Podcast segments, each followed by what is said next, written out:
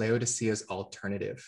So we've seen their admonishing from Christ that they are worthless by themselves and his offering to them of a changed spiritual situation. Uh, and we're going to look at the how that's going to work out practically.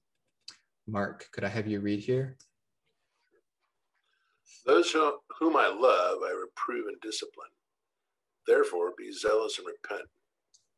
Behold, I stand at the door and knock. If anyone hears my voice and opens the door, I will come in to him, and he will di- and, and will dine with him, and he with me. He who overcomes, I will grant to him to sit down with me on my throne, as I also overcame and sat down with my Father on his throne. He who has an ear, let him hear what the Spirit says to the churches. Thank you. All right.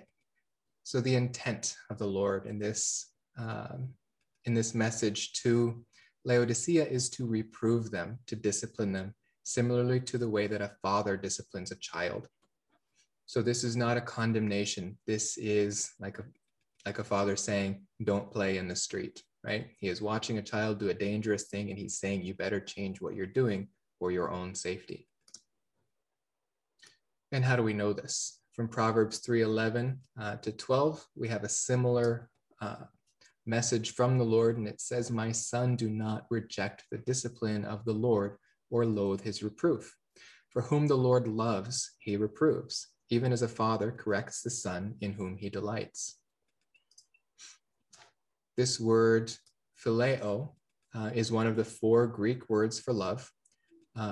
The other one most commonly used uh, in the New Testament is agapeo. And this word phileo uh, isn't used nearly as often as agapao.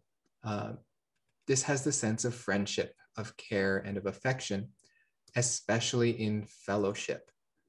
Whereas agapao is a little more neutral, though its sense is often more intense. Um, it's a desire, a care, and affection um, the sense is a love or a longing. So let's look at some examples of how scripture uses these. I guess first, uh, here's my slide of how they're used. People of the same mind receive this word phileo and agapao, but people of a different mind will never receive this word phileo with Christ. Um, however, there are times where the word phileo is used with the Pharisees or the scribes, for example, when the Lord is telling them that they love the world, he's saying that they are in fellowship with the world, this phileo, but he never uses this word phileo with the unbeliever. So God's love of the unbeliever, uh, this word love is going to be agapao.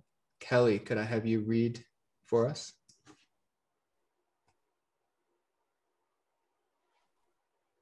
I'm sorry, you say me? Yeah, sorry, Kelly. For God so loved the world that he gave his only begotten Son, that who, whoever believes in him shall not perish, but have eternal life. For God did not send the Son into the world to judge the world, but that the world might be saved through him. He who believes in him is not judged. He who does not believe has been judged already because he has not believed in the name of the only begotten Son of God. Thank you. Uh, so we remember that uh, the current ruler of this world is unfortunately not Christ, but Satan. And uh, that is spoken about in the epistles from John and in the epistles from Paul to the Corinthians, where he says that Satan is the ruler of this world. And even so, uh, Christ says that he loved the world. So he says, uh, Whoever believes in him shall not perish but have eternal life. Why? Because God loved the world. This is agapao. In Romans 5, 6 to 8, uh, I'll read this one. He says, For while we were still helpless, at the right time, Christ died for the ungodly. For one will hardly die for a righteous man, though perhaps for the good man someone would dare to die. But God demonstrates his own love toward us in that while we were yet sinners, Christ died for us. Much more then, having now been justified by his blood, we shall be saved from the wrath of God through him. So this word agapao is used for the unbeliever prior to their justification. And uh, how about this fellowship with God from John 16, 27 to 28? This one is going to shift. It's not going to be agapao, it's going to be phileo. And it says, For the Father himself loves you because you have loved me and have believed that I came forth from the Father. I came forth from the Father and have come into the world. I am leaving the world again and going to the Father. This is the Lord speaking to his disciples after Judas has left. He is saying that we are in fellowship. Uh, he is going to use a different word for friend, uh, which comes from the word love, for Judas when Judas kisses him on the ear and he says to him, friend. This word friend, I think, is not translated well in uh, in the English because it's the least close of any of the loves in uh, in Greek. It's basically saying acquaintance. Why are you are, are you betraying the Lord with a kiss? Uh, so when Judas demonstrates an action of love, the Lord is essentially saying, "You don't think we're in fellowship here, do you?" Uh, and later on as well, um, after the resurrection, when Christ asks Peter, Do you love me? He's going to use that word agapao. And Peter is going to respond to him, Yes, Lord, I love you, phileo. Well, Peter's view of this situation is, yeah, we're we're in fellowship. We're of the same mind. We're brothers. But Christ's question to him is going to be, Do you desire me?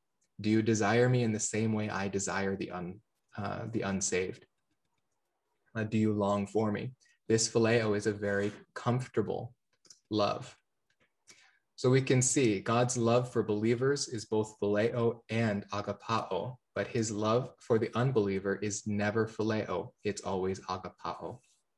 Uh, so he's using this word, phileo, with uh, the church of Laodicea. So in our three tenses of salvation, where where on the timeline would we place uh, Laodicea?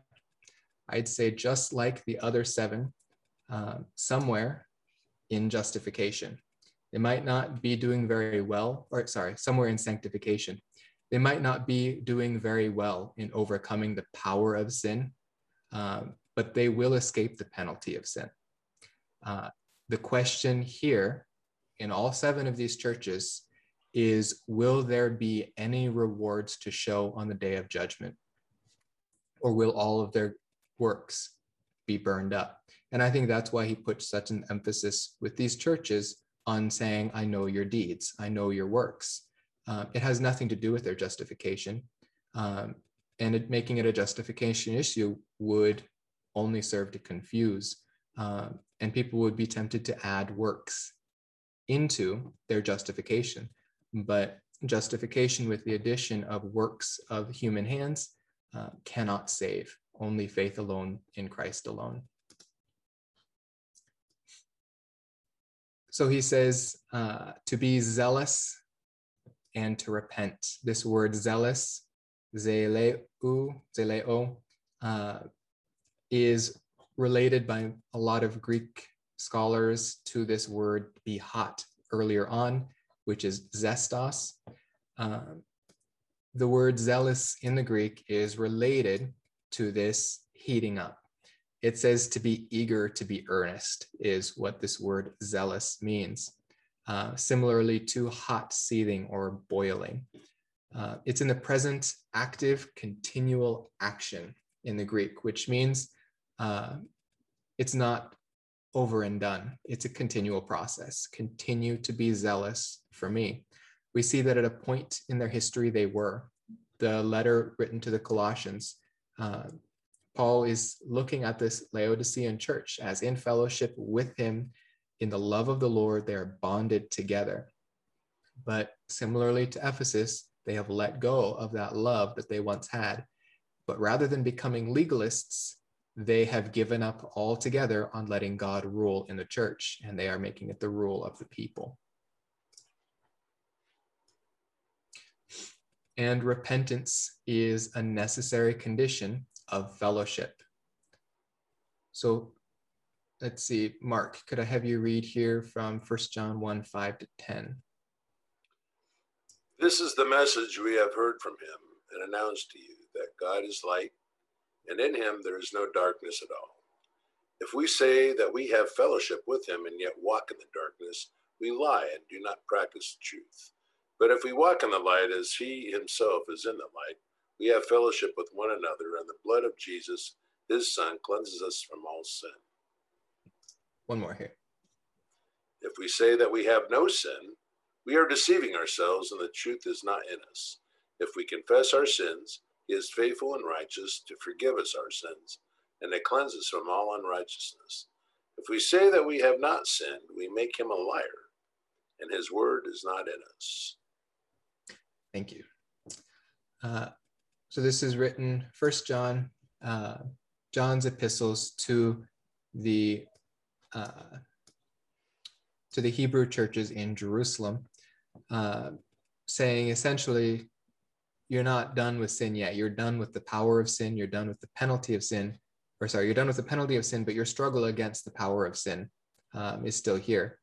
That's that's the fight of the believer is uh, to essentially crucify the old man and live to the new man.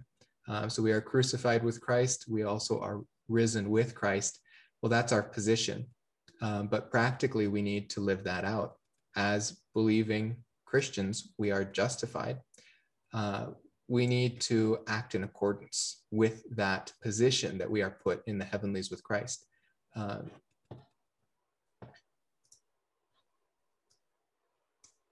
and the invitation. Again, this is a very controversial verse, um, often used as a, an evangelistic verse.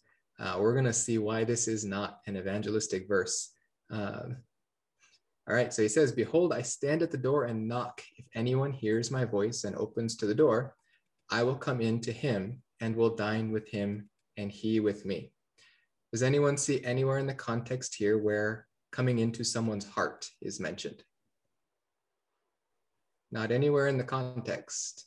And if we look at the situation that's happening here, this church it has received a physical letter and they are reading it together, likely out loud in a physical location. And they're reading these words out loud. It says, I am at the door uh, knocking. If you open the door, I'll come in. This brings to my mind uh, Genesis 4 7, where God tells Cain, Sin is at your door and it seeks to overcome you. Uh, there's a couple different uh, views on what that means. One view is that it is metaphorically waiting outside his door that uh, it may overcome him.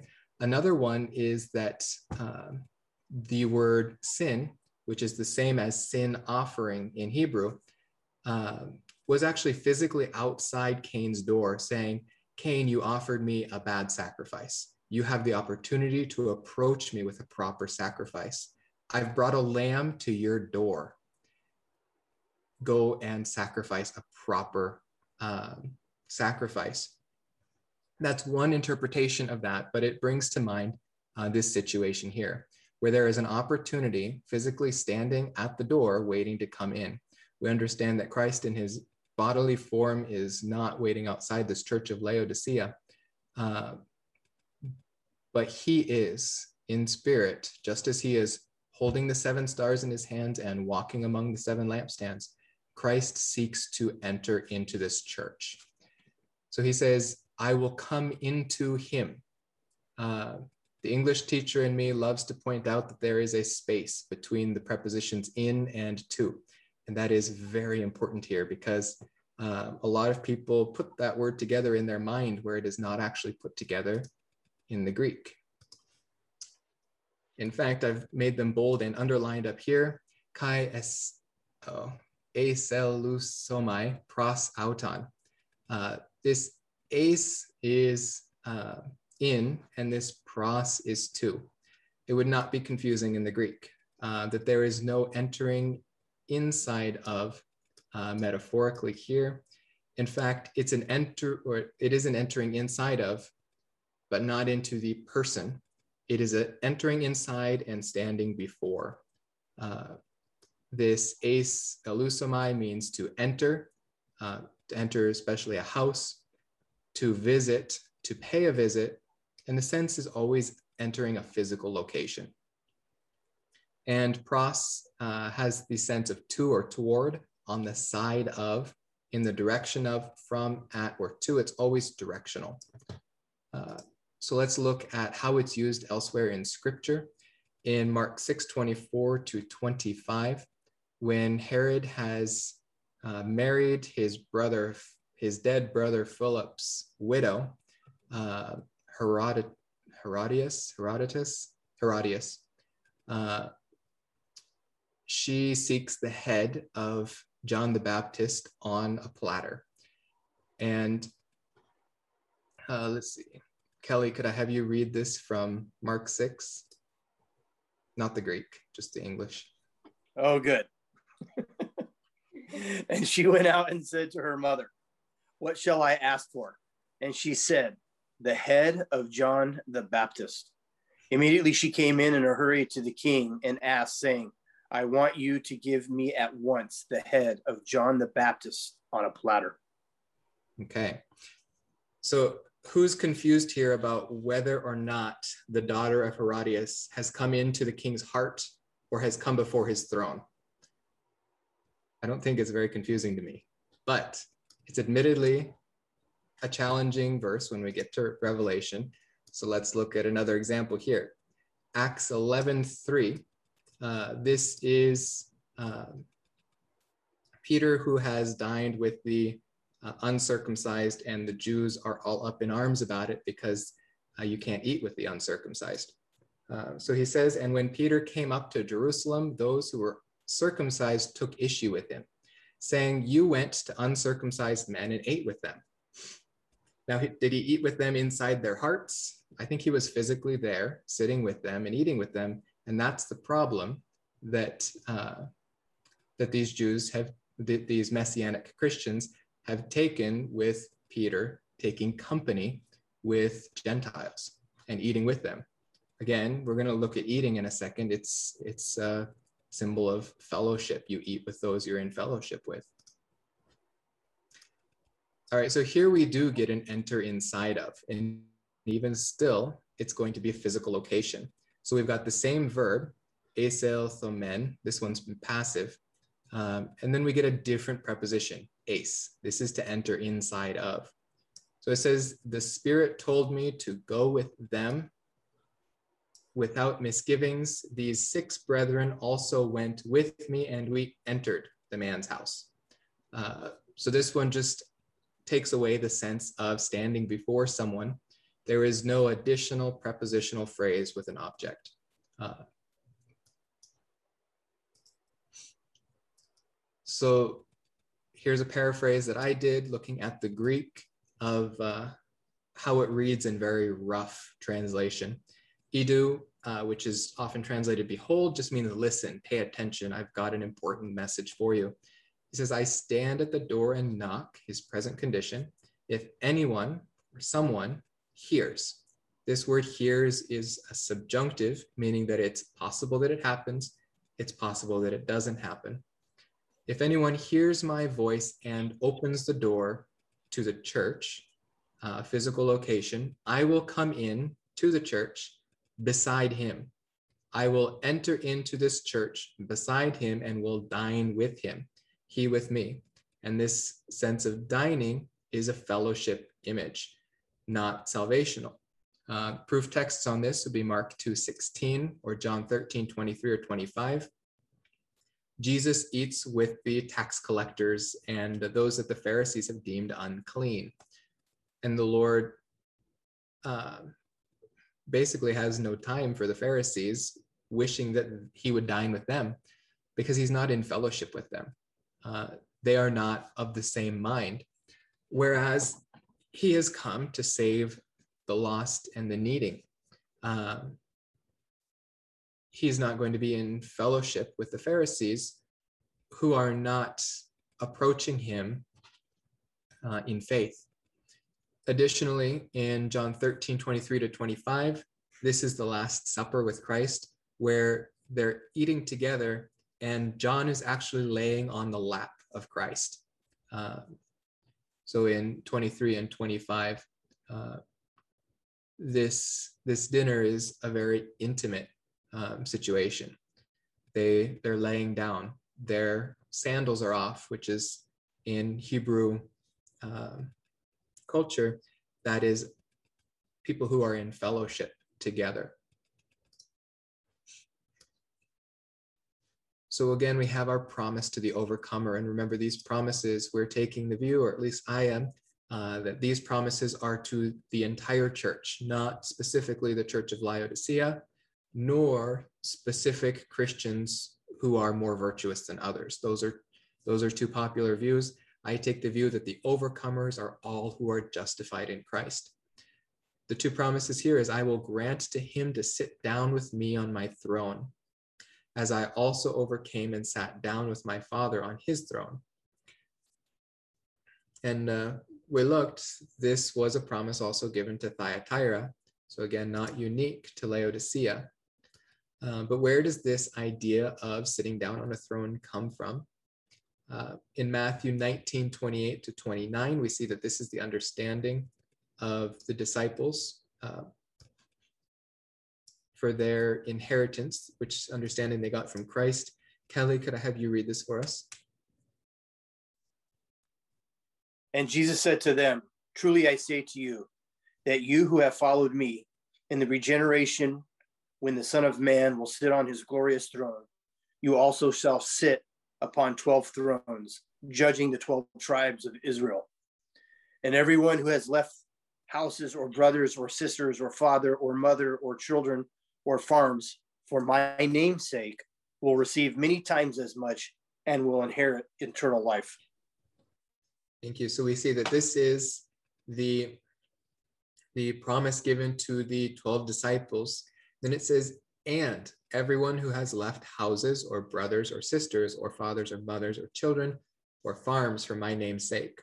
Uh, this is describing uh, what the disciples did when they left their families and their occupations in order to serve the Lord in discipleship. And this takes many different forms in the modern Christian life, um, especially in the absence of Christ in bodily form, where it's essentially telling us that those who are about their ministries that the Lord has given them um, and not an official ministry, but the ministry of your life. If your life is exemplary of a disciple, uh, this has the idea of rewards behind it. So uh, we could use the term for, to those who much is given, much is expected. Well, the obverse of that is those who prove faithful uh, with these things, more will be given. Uh, one of the parables of the Lord uh, where the three servants who are each given and uh, the one with 10 makes 10 more, the one with five makes five more, and the one with one buries it. He makes no more. Uh, well, his reward in heaven is not going to be as much. He's not stripped of his salvation, but he is not going to be receiving that same quantity and quality of reward. Uh, but this is also the promise to the uh, to the believer uh, this is not from Matthew, this is from Revelation 2. Uh, speaking to the church of Thyatira, he says, He who overcomes and he who keeps my deeds until the end, to him I will give authority over the nations, and he shall rule them with a rod of iron, as the vessels of the potter are broken to pieces, as I also have received authority from my Father. So this sense of rulership to the excuse me to the overcomer So let's look at the millennial reign. This millennial reign means the thousand year rule of Christ over the physical earth. Uh, Kelly, could I have you read this? Then I saw thrones, and they sat on them, and judgment was given to them. And I saw the souls of those who had been beheaded because of their testimony of Jesus and because of the word of God and those who had not worshiped the beast or his image and had not received the mark on their forehead and on their hand and they came to life and reigned with Christ for a thousand years. The rest of the dead did not come to life until the thousand years were completed. This is the first resurrection. He's saying that essentially these are these go hand in hand the resurrection of the dead with the rapture of the church uh, because there are those members of the church who have died already as well there are the jews who died in faith looking forward to christ and uh, even those prior to the law who didn't have a full revelation of who christ was they only had that promise from genesis 3 5 that there would be a seed of eve who would uh, crush the head of the serpent those looking forward uh, would also be resurrected. Uh, for a lack of a, for, uh, to avoid confusion, simultaneously or a moment before the rapture of the church. Uh, there is a very small resurrection that happened at the time of Christ's resurrection, and that's found in the book of Matthew, where it says, and also some others came out of their graves. Um, and this uh, is in keeping with um, the Jewish sense of harvest, where there's a first grains offering. Um, so, along with Christ, there was a handful more. And let's see, the comment in the in the chat room says, "So the ones alive who got raptured go first. Then the other people that had died normal are resurrected after." I got confused. Um, it's the other way around. Um, the people who have died first are resurrected, and then the rapture of the church. But I don't believe there is much time at all. In fact, probably not even an uh, quantifiable time between these. I think it's essentially the rapture of the church and the resurrection of those dead in Christ happen at the same time because the church and those resurrected are going to return with Christ in chapter 19. Um, they'll be behind him as he returns. Um, to have victory over the Antichrist. So we need to be in heaven at that point uh, with him. So again, that's looking at context to try to understand the situation.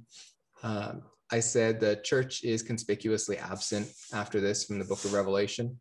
Um, it causes some problems for us in, well, especially because we are the church and we want to know exactly what's going on with the church. But essentially what happens in the book of Revelation from chapter 4 to 18 doesn't have anything to do with the church um, because we won't be here. So that's that's in the book of Revelation where we where we place the rapture prior to uh, the tribulation, where we place the um, rapture and the resurrection of the dead comes from the epistles, such as um, the two epistles to the Thessalonians. Uh, again, I don't know if I'm answering your question well here. Yeah, I think you got just a little question uh, confusing when it says in verse five, the rest of the dead mm-hmm. did not come to life until the thousand years were completed. This is the first resurrection. Yeah, and I think that's probably because I, I cut this verse out of context here. Um, so if you go and read Revelation 20, hopefully that would clear that up. Um, but I'm taking all of these Christians that are mentioned in verse 4 as the entire body of faith. Um, that those who have died and that those who were raptured um, are all included in this group. And then the rest of the dead is going to be those who were not resurrected because those who died not uh, without faith are not going to be resurrected prior to the thousand years. They will be resurrected after um, in order to share in uh, Satan's damnation because they have chosen him as their authority over God, similarly to Adam. Uh, we saw in Genesis 3, where God asks him basically, uh, under whose authority um, did you make that um, logical jump? Uh, does that help? Yeah, sure does. Thanks. Okay, sorry. Uh, yeah, I should probably explain those things better without rushing through.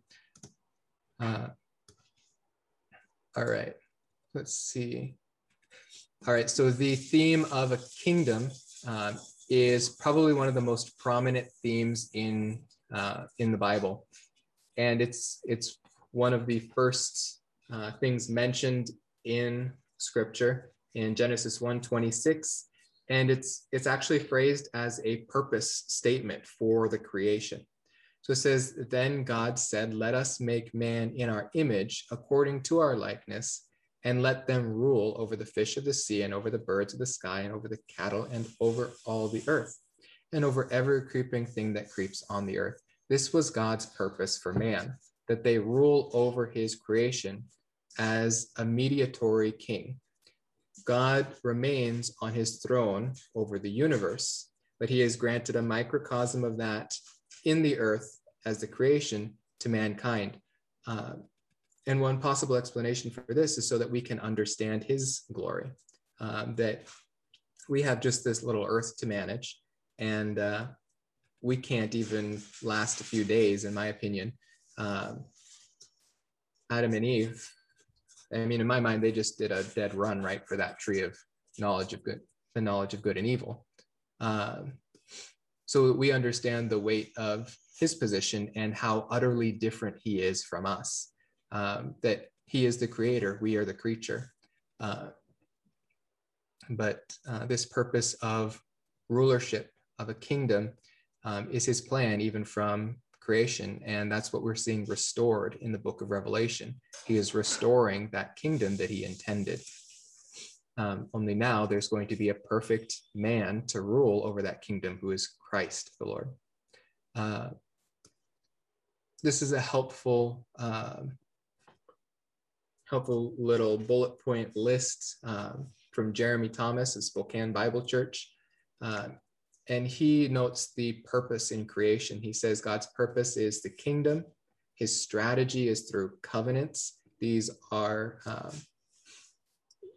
these are either promises that God makes to man or contracts that he makes with man, such as the Mosaic Law, uh, where he lays out his expectations or he lays out to man his promises that cannot fail.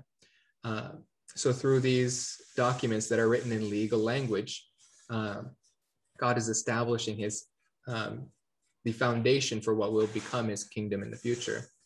Uh, the responsibilities, here's an old word for this is dispensations. A better word for this is God's household, his economy, or his stewardship. Uh, this is the responsibilities that he gives to man to govern. Um, ever since we gave up our authority to rule this earth um, to Satan when we put him as our head rather than God as our head uh, at the fall, uh, God has to uh, to govern his household in creative ways, uh, to say it lightly. Uh, for man to uh, experience their uh, process of salvation and what is necessary for the Lord to bring um, salvation to them.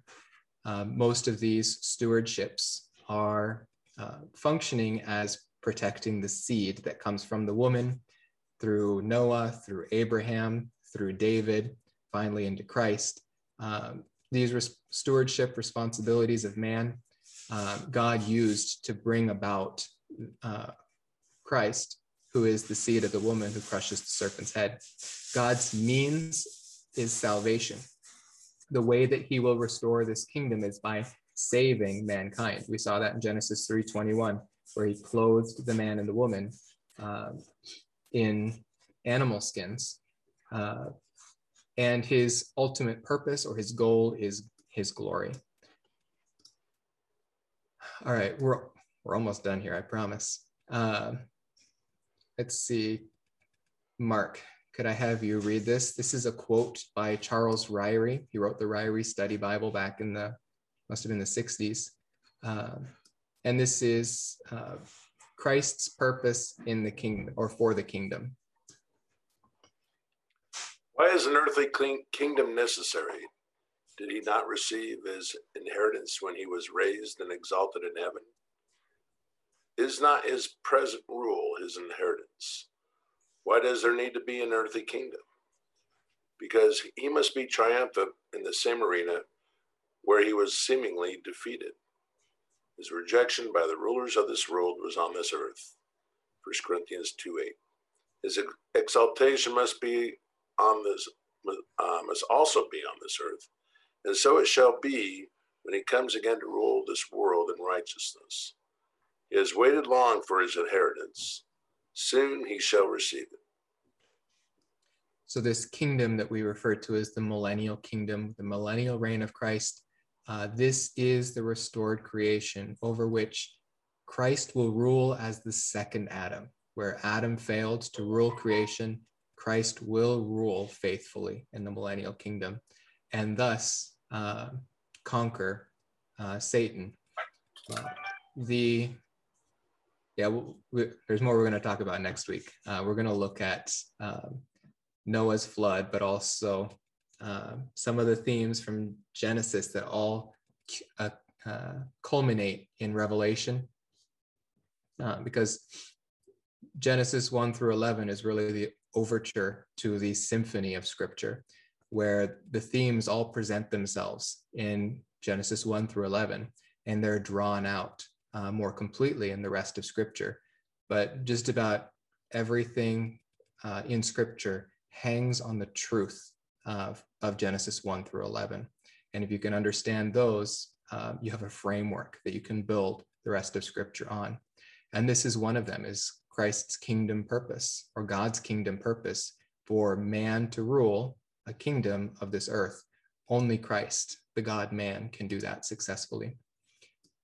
All right, so here's our invocation, which uh, is a call to all the church that he who has an ear, let him hear what the Spirit says to the churches. So that's a direct address to you as well, uh, that this is for you uh, to listen to.